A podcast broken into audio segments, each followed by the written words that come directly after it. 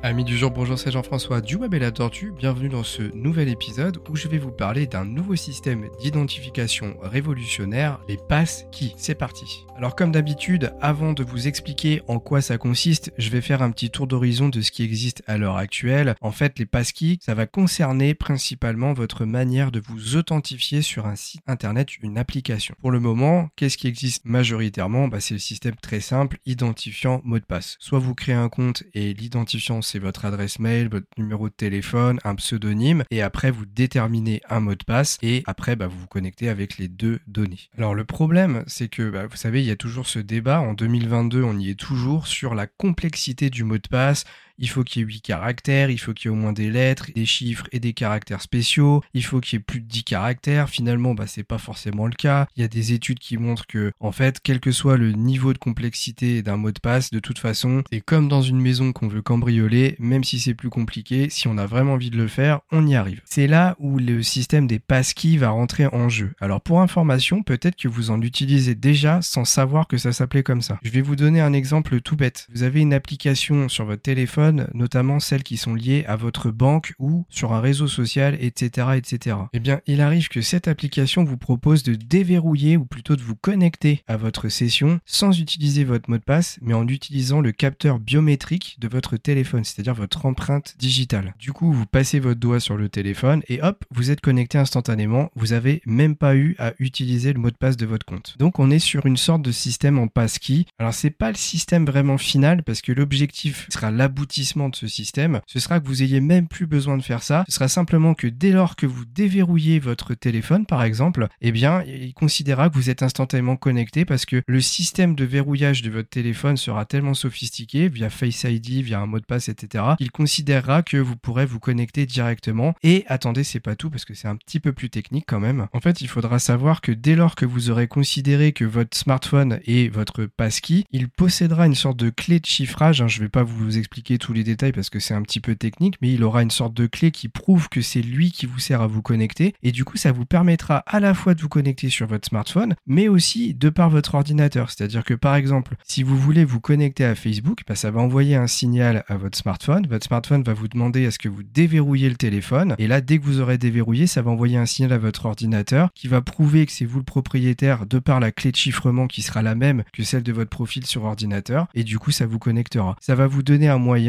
différent, totalement différent que bah, le système identifiant mot de passe qu'on connaissait jusque, jusque là. Il faut savoir que en fait, j'en parle tout simplement parce que récemment, il y a une version nouvelle d'iOS qui a été annoncée, la version 16. Donc iOS, hein, c'est pour les smartphones de chez Apple, qui ont annoncé justement que dans cette nouvelle mise à jour, eh bien, on pourrait commencer à utiliser ce système. Et donc, bah, euh, bientôt, il n'y aura plus qu'à déverrouiller votre iPhone pour pouvoir vous connecter à toutes les applis qui sont dessus ou aussi qui sont également sur votre Mac. Alors, bien entendu, pour le, pour le moment, ce sera pas compatible Windows. Hein. Il faudra que bah, toutes les technologies soient transposées aussi sur, sur ce type d'appareil, que également les plateformes que vous allez utiliser soient compatibles avec les passkeys, ce qui est clairement pas le cas. Il va falloir que ça se mette aux normes petit à petit. Pour vous donner un ordre d'idée, ça me fait beaucoup penser au paiement sans contact. En fait, il y a encore quelques années, on pouvait que payer en insérant la carte bleue dans le boîtier, et maintenant on peut payer juste en posant la carte bleue sur le boîtier, voire carrément si votre smartphone le permet, bah, de payer en sans contact avec le, téléphone. Bah là, ça va être un petit peu la même chose en fin de compte. Alors, suite à de nombreuses conférences sur les nouvelles technologies, eh bien, il y a eu des débats sur ce sujet